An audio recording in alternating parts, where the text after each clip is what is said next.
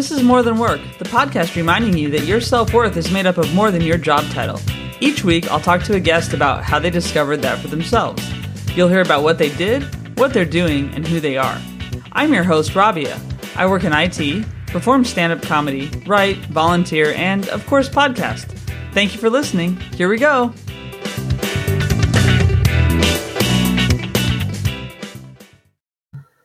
Hey everyone, this episode's a quick one actually. It's about 30 minutes long, other than whatever I do right now, which could add time to it, of course. And I don't know if people know, but I do have the podcast on YouTube, and the very front, this part is recorded with video. So if you ever want to see my facial expressions, you can do that. Um, this episode's really fun. I I've said many, many times that service is a really important part of my life and it's something I want to do more of. And it's why I'm in a grad certificate program right now. And so this guest actually worked in government, worked in the Obama administration for a little while as an intern and on a fellowship, which is just so cool. And I found out uh, during the podcast that he had this initiative around tech, which I didn't know about, which just, I don't know, it's, it's amazing. And so I am just really excited about that and was really excited to um, learn more about what had been going on during that time, you know, during the administration. And I'm looking up actually the name right now. Beth Noveck is someone that was part of that. And then she founded um, another organization, the Gov Lab. And so she's not who I'm interviewing, but she comes up in this, and I got really excited learning about her. So my guest founded a basically tech company that also has a social purpose. I'm very intrigued by companies that do align themselves with a social purpose. And I've talked to some people this season already and will continue to who are doing that. This is the start of Earth Month. Earth Month is April. So, one reason I put this episode on this week is to kick Earth Month off because this company is doing things that will benefit the environment. I'm trying really hard not to say everything about my guest and what they do and their name and everything before we get into the episode. So I'm being a little bit vague here, but the reason this episode is now is because of Earth Month, and I'll have a couple more guests that have eco-friendly kind of ideas or themes with them as well throughout this month. And uh, thanks everyone who listened to the Women's History Month episodes. That was really fun to be able to do some themes around things. If you have guest ideas, of course, let me know and I'd love to hear from you. I'd also love to hear what people think. I don't ever hear back really, except for a few friends. But if anyone who doesn't know me wants to reach out, that'd be that'd be amazing. I'd love to hear from you. Uh, this week, I mean, there's another thing to be mad about this week. Louis C.K. winning the Grammy. Uh, I don't know. I just I think I can't talk too much about it on here just because my podcast doesn't really get into vulgarity and really everything about him is just incredibly vulgar at this point. He's someone I was a really big fan of, and I still love some of his bits, and I still love some of his comedy. But I know that he talks in the special he won for, as far as I understand, he talks about the assaults he did. And I know some people don't think what he did was assault, but I don't put yourself in that situation. You wouldn't feel super great. You would feel pretty much like you'd been insulted. Um, well, I, it sounded like I said insulted. It would be assaulted or insulted. But anyway, I just think that you know, as a woman who has been in situations that are very scary before, and as a female comic who's also been in situations, they don't happen to us on the stage. They don't happen to us in view of everyone. They happen in messages. They happen in Zoom chats. A few of us doing Zoom comedy had people say really interesting and wild things to us that were pretty scary in Zoom chats. They happen on Twitter and DMs, and they happen on walks home. And so I just I don't know. I just don't understand how everyone was so loud about Chris Rock and now they're so quiet about Louis C.K. And it just shows me that still there's a lot of work to be done. That work won't be done on this episode of the podcast, but I just had to say something because I don't have many platforms by which to to speak, and so I hope people don't mind this, and I hope if you do, you skipped it, but listen to my guest. Welcome to Earth Month have a great week. Everyone stay safe and stay healthy. And here we go.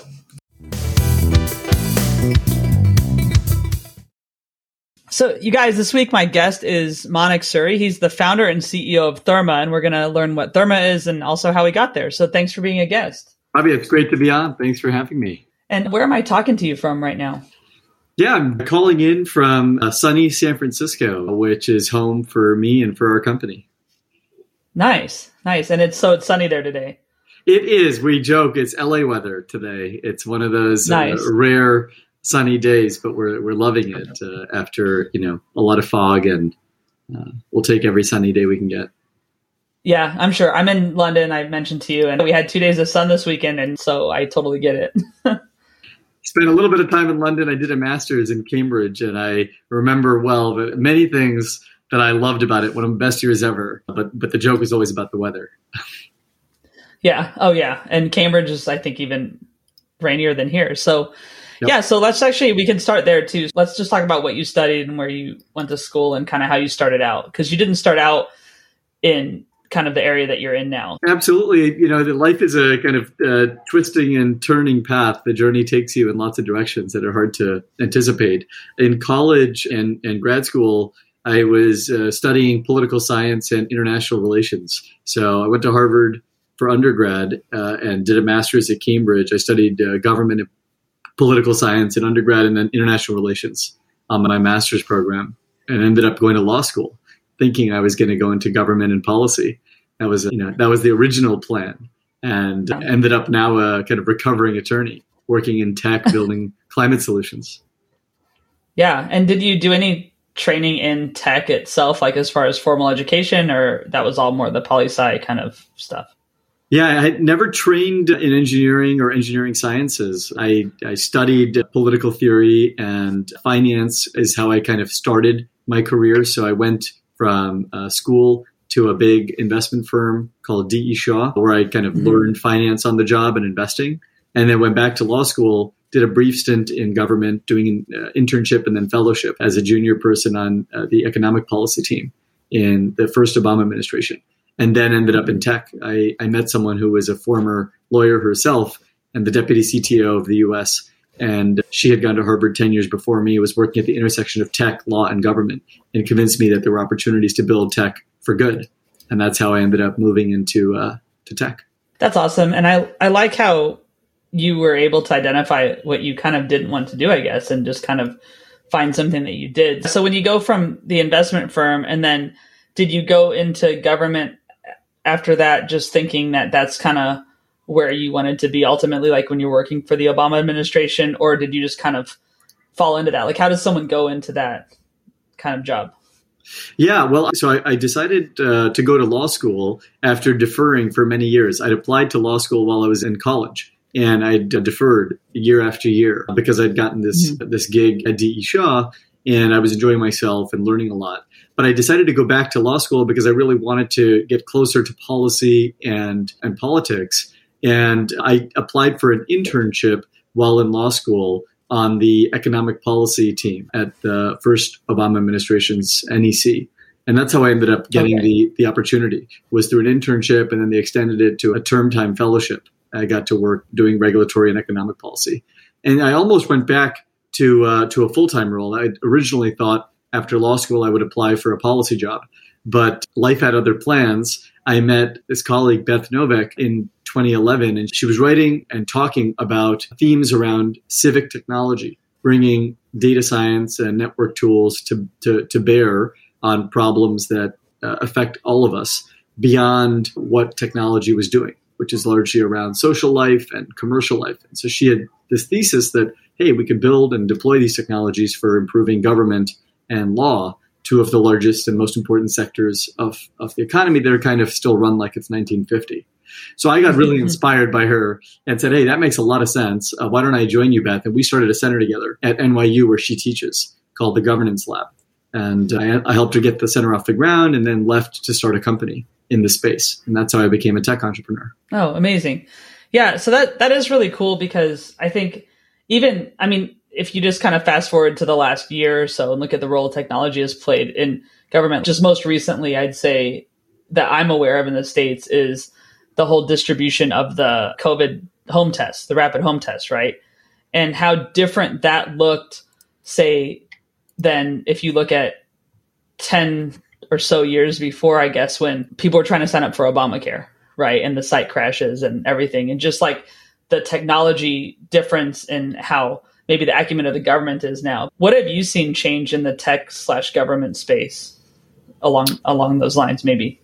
Yeah, I mean, I think there's a lot to unpack, and it's a space I spent a number of years in. So I care a lot about bringing better tools into the public sector and helping folks in the public sector do more with with modern uh, technology stacks. I think one of the challenges has historically been that without the opportunity for massive growth and massive scale, uh, a lot of entrepreneurs, a lot of venture capital investors won't consider deploying or building mm-hmm. solutions for the public sector. And without seeing that hockey stick potential, they tend to focus on problems where they can generate that kind of return or believe that that kind of scale is possible. I do think that's changing. I think governments are getting more thoughtful about and more effective at procurement, buying technology and deploying it at scale. I think they're getting better at uh, structuring the process of innovation using a combination of public private partnerships, offices, and teams dedicated to bringing innovators into government to understand the problems and the workflow so they can build better tools. Those innovations and those improvements are making it easier to scale technology in the public sector. And I think that is making it more appealing for an entrepreneur or an investor to think about investing in the space or spending time building for the public sector. Still a very challenging environment because government is not a monolithic entity. There's federal government, state governments, local and municipal mm-hmm. entities, and then of course, you know, the ways in which technology gets built and scaled across those different, you know, types of government agencies it can be really challenging. But I, I'm very excited whenever I see uh, a GovTech or civic tech uh, company get started. And I, I, have a lot of friends in that space, so I think it's it's definitely moving mm-hmm. in the right mm-hmm. direction. That's that's just really cool. So, can you talk a little bit about the governance lab that you guys founded, and kind of was there any project that excited you most when you were there, or one of the first things you worked on? Thinking back. Absolutely. I mean, many things about the GovLab were inspiring and exciting. Lots of really interesting problems and ways of thinking about those problems. I think one of the early examples of a project that we got invited to help with was the the UN development program UNDP was helping the government of and the civil society in Libya rewrite their constitution and figure out ways to improve and mm-hmm. make the constitutional drafting and amending process more inclusive. And so we were asked to help the, the UNDP team design a crowd sourced constitutional amendment drafting platform, a way to generate inputs, notice and comment, remarks, feedback on various legislative changes. Super interesting and super compelling problem. One of those multifaceted political theory meets technology meets inclusion and social transformation. This was in the wake of the fall of the Gaddafi government as they were trying to rebuild mm. Libyan civil society and make it more responsive. So that was a, that was an example of a project I found really intellectually fascinating and, and gratifying. That's great. And yeah, you wouldn't even think about that rewriting a constitution could have a technology element with it. And that's where I think a lot of technology can be an enabling force in these, you know, many different areas of workflow that need help or that need to be overhauled. Technology can kind of operate in the background and make things more inclusive, more effective. So now you're at Therma, which is a company you co-founded. How did you decide to go from public sector and service to private sector? Yeah, it was very intentional. I felt this kind of competing impulse between staying in the public sector and working on policy and uh, moving back into the private sector. I think what what really inspired me to get started as an entrepreneur and to really dive in was the possibility of combining building a company and scaling solutions and products while also creating positive social value. And I felt after working at the GovLab with Beth and her team that it would be very hard to scale technology products and technology solutions in the public sector alone or in the nonprofit sector as we were in. Without incentives, without the ability to create a lot of scale and impact, it's very hard to recruit the best talent. It's very hard to get engineers and designers and product leaders to work on these problems. And so we felt that if we could start a company and create the structure that would enable a scaling and, and high growth model, but we could make sure that the products and solutions we built and worked on had a pro social element to them and really had that impact, that that was a way to to to build you know an organization that could scale, could attract the best talent while also doing something good. And so it was very intentional when we left the GovLab to start uh, CoInspect. CoInspect was the precursor to Therma. Uh, and it was it is a product that's focused on compliance and safety improvement. We started CoInspect very intentionally as a for-profit solution to try and improve broken workflow around regulation and compliance. You know, public public sector and private sector workflows that we thought we could build better technology for. We happened to end up in the food supply chain just because of the timing. Chipotle had a food safety crisis, and a bunch of uh, restaurant businesses and food manufacturers were looking for better tools around safety and compliance. And so we started scaling CoInspect in the food supply chain between 2016 and 2019. Got to about 5,000 locations using the tool. And that's when we discovered this even bigger opportunity around refrigeration. And that's how Therma was born. And happy to go into that, you know, you know, go deeper around that. Yeah. So do you consider yourself I've had people on who talk about conscious capitalism, but I've learned that the definition of that was a little bit different than it sounded. So do you consider yourself in that realm or in a different kind of realm of social responsibility with your company? Yeah, I mean, I've never used the phrase conscious capitalism, though I do think we're trying to build a high impact company and a positive social impact company. I've used mm-hmm. the phrase and thought about the phrase social entrepreneurship a lot more, Rabia. And so I think that we're trying to build a, a, for profit business that has a lot of scaling potential. But the goal is that the technology and the products that we build need to and must have a positive social impact. And I think the space we're in, which is sustainability and taking on the climate crisis by trying to improve efficiency in the built environment, I think that has the potential to have high social impact if it scales. That's what I love about the space we work in. I think it is one of those areas of the world where you can improve profitability and advance sustainability at the same time. Cool. Yeah. And so let's talk about what Therma does and how it's related to the environmental impact. Absolutely. We're we're very excited about the space we work in, which is refrigeration. We're building a smart refrigeration platform or a clean cooling company, trying to take uh, waste out of the refrigeration supply chain or the cold chain as it's called. Now, most people think about refrigeration and they think, well, it's been around forever. It works. Why do I have to worry about it?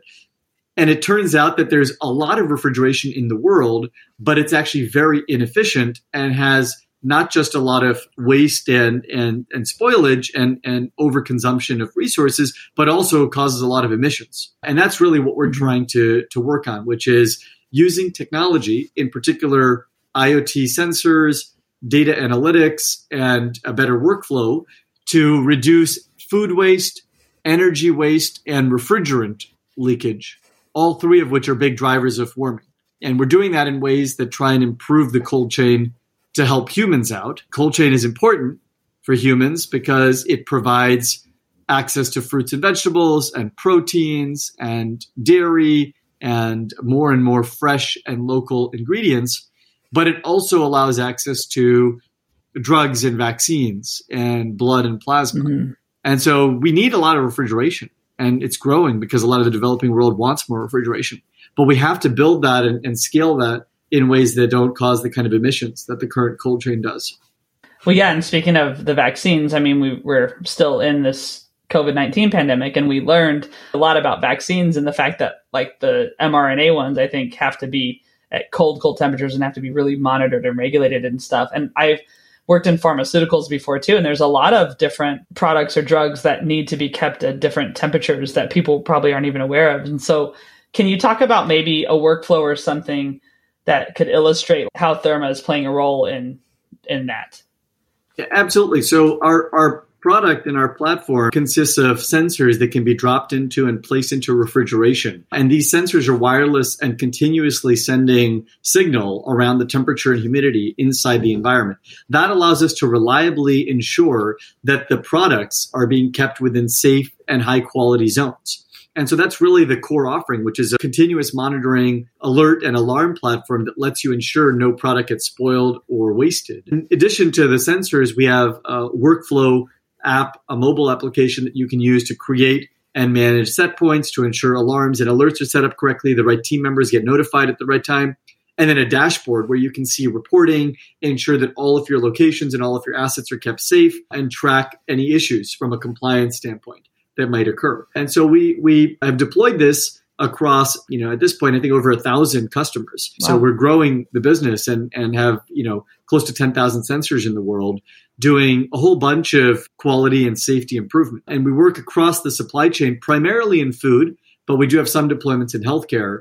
So we have uh, customers, warehouses and distribution centers to supermarkets and convenience stores, restaurants, uh, cafeterias, hotels, amusement parks, you name it. Mm. There's there's perishable product everywhere, and we yeah. we often talk about how there are 90 million refrigerators in the business world, not even counting the 1.4 billion in the residential world. Just 90 million business refrigerators, almost none of which are monitored today or optimized. So we're working on mm. that 90 million today. That's amazing. And did you guys develop both the hardware and the software or how did you guys come to like pulling your products together? Yeah, we we started working on Therma in the fall of 2019. We were watching users using our Co-Inspect product, the first product we built, and they were checking all these things in their locations around compliance and safety. Many different endpoints had to be checked. And what we noticed when we were watching users closely was that they kept checking temperatures. That was a big part of compliance and safety. And my mm-hmm. colleague, Andrew Hager, who's now our CTO, looked up at me at one point and Andrew said, You know, I don't know if a mobile app is the best way to solve this. A mobile app still requires people to put the temperatures in manually. Even though, you know, it's better than a paper clipboard, it still ultimately requires a lot of manual workflow. And so he and I discussed that problem and said, well, what if we could automate it? What if we used automation instead mm-hmm. of a, a mobile workflow? And we ended up looking into and discovering that there was a new way to get signal for refrigeration reliably using long range radio, which is much more reliable than the previous technologies, which are Wi Fi and Bluetooth based. And that's really how Therma was born. Therma is short for temperature, humidity, energy, remote monitoring application. And so we started using a LoRa long range radio uh, sensor. We develop the software and the platform that integrates hardware and software. So we started by originally building hardware and software, and now we focus on software and analytics, where we think there's a lot more hmm. value long term. And we use uh, partners on the hardware side to scale. Cool. That's awesome. And just to figure out the new technology, and also just, I think, well, I mean, depends on who's listening, but there's at least probably one other business process person that's interested in that aspect of things. But really, about creating efficiencies where there aren't because a lot of times in a lot of businesses there are just inefficiencies. And so it's exciting to hear about your product and just the problem is trying to solve is one that's really going to continue to be one. Well done on that identifying that kind of problem because that's hard to do. Um, so as far as the humidity because you've mentioned that a couple times does the humidity help indicate when there's leakage in the refrigeration or what's the humidity measure do just out of curiosity yeah, well, a lot of products have a humidity sensitivity to them. So certain products like chocolates and cheeses require humidity mm. monitoring in addition to temperature monitoring to ensure safety and quality doesn't have issues. And so we have a we also use the humidity to sometimes track equipment issues. So it can be valuable from a direct standpoint in terms of the products that are stored and also indirectly to help us with our equipment downtime prevention approach. And we, we also uh, focus on that, trying to make sure that refrigeration assets don't go down and prevent last minute, last mile failures and, and loss. Yeah. Okay. So for you, are you enjoying the entrepreneurship now and, and owning a company and product in this way versus what you were doing where you were really, I think, working for other people on their their needs and ideas. Absolutely, I'm loving it. It's it's uh, it's a blast to be an entrepreneur. It's definitely hard. I've never had a, a, role that was as emotionally challenging or you know or or kind of volatile. I guess you know the, the kind of fluctuations and the highs and the lows can be really significant. You have days where you think oh my gosh, I'm on top of the world where everything is working great. And then other days where it feels like, oh, everything is breaking. What am I doing with my life? and everything in between. So it's it's very much a, a, roller coaster, as many people have called startups. But I do love yeah. the freedom to build and to scale in directions that feel like they resonate with my values and my goals. And I love that uh, Therma has brought together a team. We're close to 70 people now. I love that we brought together wow. a team that is very mission driven and very impact oriented. I think that's one of the themes in our team. You'll see people really care about uh, the future of food, mm-hmm. the future of the planet, about improving health and improving access to high quality product, but also doing it in ways that protect the planet. Awesome. And do you guys have a way that you've found that you really anchor yourself in that mission or in your values that's worked well? I mean, you're still a really new company, so it's a critical time, but a good time to establish stuff versus if you went into another company and did that. So, is there anything that has worked for you that you want to share?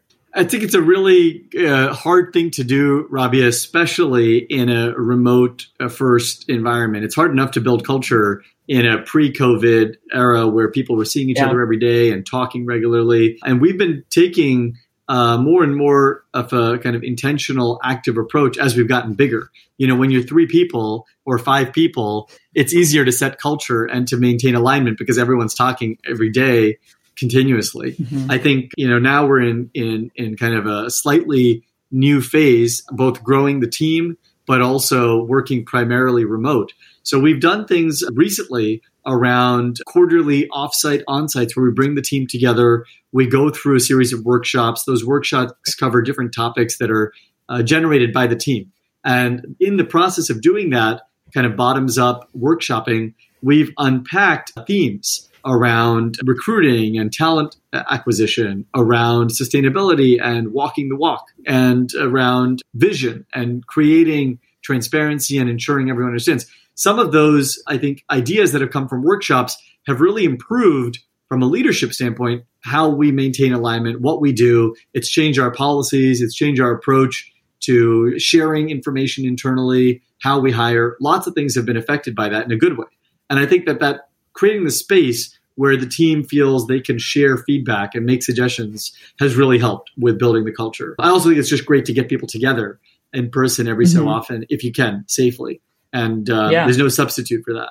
I agree. And I, I've been remote myself for five years, and the company I work for has always been remote, but we would gather once a year. And of course, we couldn't do that last two years. And so now it's it's definitely been felt. You know what I mean? And and we're going to get together this year, we think. But you're absolutely right. It's hard to maintain those things, and you do have to be intentional. So that's great that you guys kind of you guys have figured that out.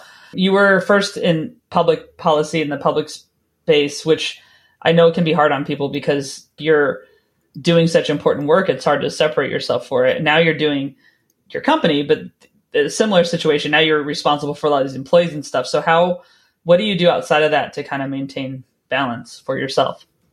Well, I mean, I, I, I definitely feel that tension as an entrepreneur. I think it's really hard when you're building something from the ground up to not feel like there's always more work than there is time. So that feeling of, oh my gosh, there's so much to do has always been hard. I think, you know, for me in, in my past work as working in policy and finance, but also as an entrepreneur, it has a different kind of personal significance.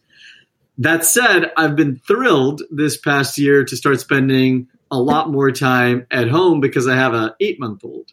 So that's been one of the oh things that's been consuming more and more of my time on nights and weekends and early mornings. I would say before our daughter Arya was born, my wife and I, we've been together for a long time, for over 20 years. We met in college as freshmen. Mm-hmm. So we've been really fortunate to kind of grow up together. And so we we always, I think, enjoyed similar activities. Pre-pandemic, we would do a lot of travel. We really enjoyed uh, meeting up with friends and and uh, kind of visiting them in different parts of the country. More recently, it's been local hikes and walks and we we we have a, a dog we got in early 2020 that's been keeping us active, Espresso. So I think it's really the small mm-hmm. stuff these days, Rabia. It's the it's the morning nap time with the baby or the evening walk in the park. But definitely keeps it sane and a good excuse to turn off from work. Nice. Well, congratulations. I mean, a little Thank late, you. but yeah, that's that's awesome. Yeah, so like new puppy, then new kid. I guess you could try kitten next if you run another baby around, but I think we're, going to hold off on any more dependent creatures for a little while. But thank you. That's a good idea. All right. So, do you have any advice or mantra that you like to share, or just something that was bestowed upon you that that you think is just generally good for people to kind of think about in their day to day? My dad always said and still says to me, you know, always believe in yourself. I admire that simplicity and the kind of the wisdom that that encapsulates. It's not easy to do, and I've struggled many times with the fear of failure or with the thought that it's not working out and a desire to quit or to to abandon what I'm doing. I, I really admire that advice and I, I look up to my dad a lot. So that's one thing that stayed with me. Kind of just you know truly believe in yourself. Whatever it is that you think the world needs or that you want to do to show up, really have confidence, have conviction, and and that's something I'm trying to do every single day. And uh, I think is a daily it's a daily mantra for that reason. Nice, well, that's good. And that's nice dad advice too. I mean that you got it from him. The next set of questions is just called the fun five, and it's just kind of some things I like to I think are interesting to know about people. So we'll start with uh, what's the oldest T-shirt you have and still wear? I have a, a T-shirt that I got in uh, India when I had gone in 2005 with some friends after college for a, a visit. It was in a, a, small hill station in the mountains called Dharamsala, and it was a T-shirt with the the Hindu god Ganesh on it, which I really loved. It's one of those kind of homespun T-shirts that you know simple but powerful. Ganesha is the remover of obstacles in in kind of shorthand. Oh. That's what he's known for. And if you're of the Hindu faith, we look up to him as someone who helps enable and make possible our dreams. And so I I love that shirt. It's also super comfy and reminds me of a great time in my life. But yeah, that's probably the oldest shirt I still have. Ah, that's really cool. All right. And it felt like it was Groundhog's Day for a while, like in the movie, because we just get up and do the same thing every day. If it really was Groundhog's Day, what song would you have play on your alarm clock every morning? I, I, I found this song, Just Another Manic Monday, had come out when I was a kid, and it became a joke because people would sometimes pronounce my name Manic but mm-hmm. you know hmm. because it's Monic and that song had come out it was just it kind of took over for a while. Uh, but I, I i'm a kind of high energy person. I love the start of the week and getting going. So i think i like that it's a it's kind of got a peppy like let's go let's go yeah. just another manic monday. And uh, sometimes i feel like that you know living and working from home amidst a pandemic it's like what day of the week is it? You know hard to remember. Mm-hmm. i know. I've gotten more than one text from friends just saying like have a good weekend. And i'm like okay but we have friday. And they're like oh you know like oh man the disappointment even through text you can tell is there. So i know yes. it's like that. All right. Coffee or tea or neither? Absolutely coffee. I i, I kind of joke that i'm addicted but having a newborn will definitely increase that addiction if you're not already i love any coffee love to make it in many different ways i think we've got a french press and uh, a pour over and a traditional machine in the house. So I'm very nice. much a coffee drinker. Well, and you named your dog Espresso, so that just that should pretty much tell everyone. yeah, speaks for yeah, itself. Tip me off. cool. All right. So, can you think of something that just makes you laugh so hard you cry, or just crack up when you think of it, or something that happened recently that that did that? I was on. Yeah, I was watching my daughter try out this new, you know, kind of toy slash piece of equipment called the Jolly Jumper, which my wife found. My wife has a habit of finding these like amazing baby products uh, going down various websites and they show up at the house in an mm-hmm. Amazon package and we're like, what is this thing? But this, this product has been around for apparently like close to 100 years since like the 1930s and it's still wow. made the same way it's a stand and you can put an mm-hmm. infant mm-hmm. in it and strap them in and they can kind of get the feeling of jumping up and down, but they're well protected and they can kind of stand on their tippy toes. And she's uh, turned eight months today, and she started using it on Saturday and was just, I have never seen a jollier look on her face. And I was just laughing to myself, like, she is literally jumping up and down with a jolly expression. This is like the best named product, probably the best product I have seen for what it does. It's like, no wonder they're around for 100 years. It was great. I was cracking up. Yeah. Yeah, and I know which one you're talking about. It's so simple. So simple. It's just yeah. They just. I mean, actually, it'd probably be fun for adults too. Really. I um, think so. I think you know? so. If only I were that yeah. nimble. Yeah. Exactly. Yeah. Oh, cool. And who inspires you right now? It's a really hard. You know, it's hard to name just one person. there's so many people I look up to in the world. I, I definitely feel inspired by, I think I said it uh, earlier, but I feel inspired by my dad a lot. Mm-hmm. There's a quote or a saying the older I get, the wiser my dad becomes. mm. Which is kind of like a, you know, there's a certain time when lessons and insights make more and more sense. And I think he used to say a lot of mm-hmm. stuff to me when I was a kid that I would just roll my eyes at.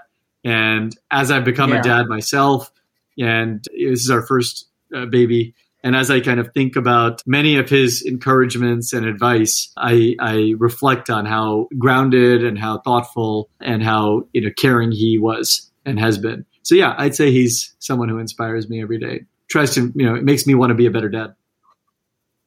Awesome. Yeah, so that's that's great. All right. Well, Manik, thanks so much. Uh, I really appreciate you doing this. So, if people want to find you or learn more about Therma, where should they go? Absolutely. We'd love to connect. If you're interested in learning more about the company, getting involved, or uh, exploring partnerships, our website is hellotherma.com. That's hellotherma.com. Or you can reach out to me directly. It's Manik, M A N I K, at hellotherma.com. And uh, we're also on social, on LinkedIn and Twitter at hellotherma. Would love to hear from you. We have a dozen open roles. They're largely remote and uh, we're also raising capital and building partnerships. So please reach out. Amazing. Well, and that'll all be in the show notes. And I really appreciate your time, and it's been great to talk to you. Pleasure. This was fun. Thanks for listening. You can learn more about the guest and what was talked about in the show notes. Joe Maffia created the music you're listening to. You can find him on Spotify at Joe, M A F F I A. Rob Metke does all the design, for which I am so grateful. You can find him online by searching Rob, M E T K E. Please leave a review if you like the show and get in touch if you have feedback or guest ideas. The pod is on all the social channels at at More Than Work Pod or at Rabia Comedy on TikTok, and the website is morethanworkpod.com. While being kind to others, don't forget to be kind to yourself.